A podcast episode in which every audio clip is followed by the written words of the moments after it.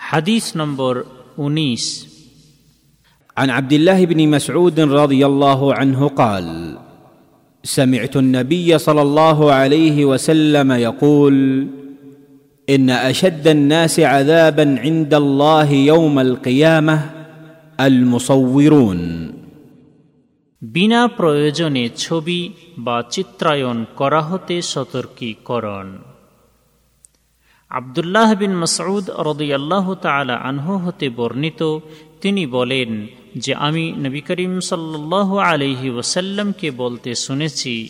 তিনি বলেছেন, আল্লাহর নিকটে কেয়ামতের দিনে ছবি বা মূর্তি নির্মাতাদের কঠিন ও সর্বাধিক শাস্তি হবে।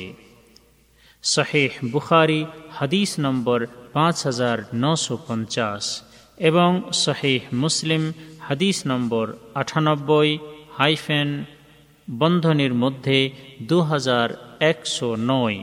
তবে হাদিসের শব্দগুলি সহি বোহারি থেকে নেওয়া হয়েছে। এই হাদিস বর্ণনাকারী সাহাবির পরিচয় পূর্বে তিন নম্বর হাদিসে উল্লেখ করা হয়েছে। এই হাদিস হতে শিক্ষণীয় বিষয়।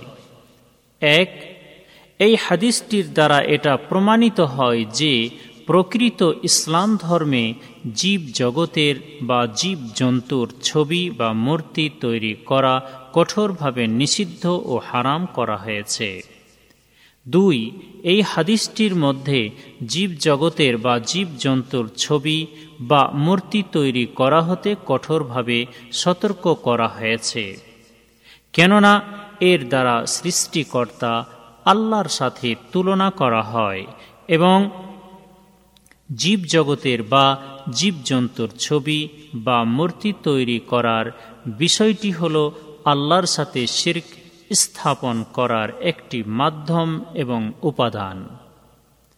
তিন এই হাদিসটিকে লক্ষ্য করে এ কথাও বলা হয়েছে যে, যারা আল্লাহর সাথে শির্ক স্থাপন করার জন্য মূর্তি বা প্রতিমা তৈরি করে, তাদের জন্য এই হাদিসটি প্রযোজ্য। সুতরাং মূর্তি বা প্রতিমা নির্মাতাদের জন্য এই হাদিসটি খাস রয়েছে। তাই তারাই কেয়ামতের দিন যন্ত্রণাদায়ক শাস্তি ভোগ করবে।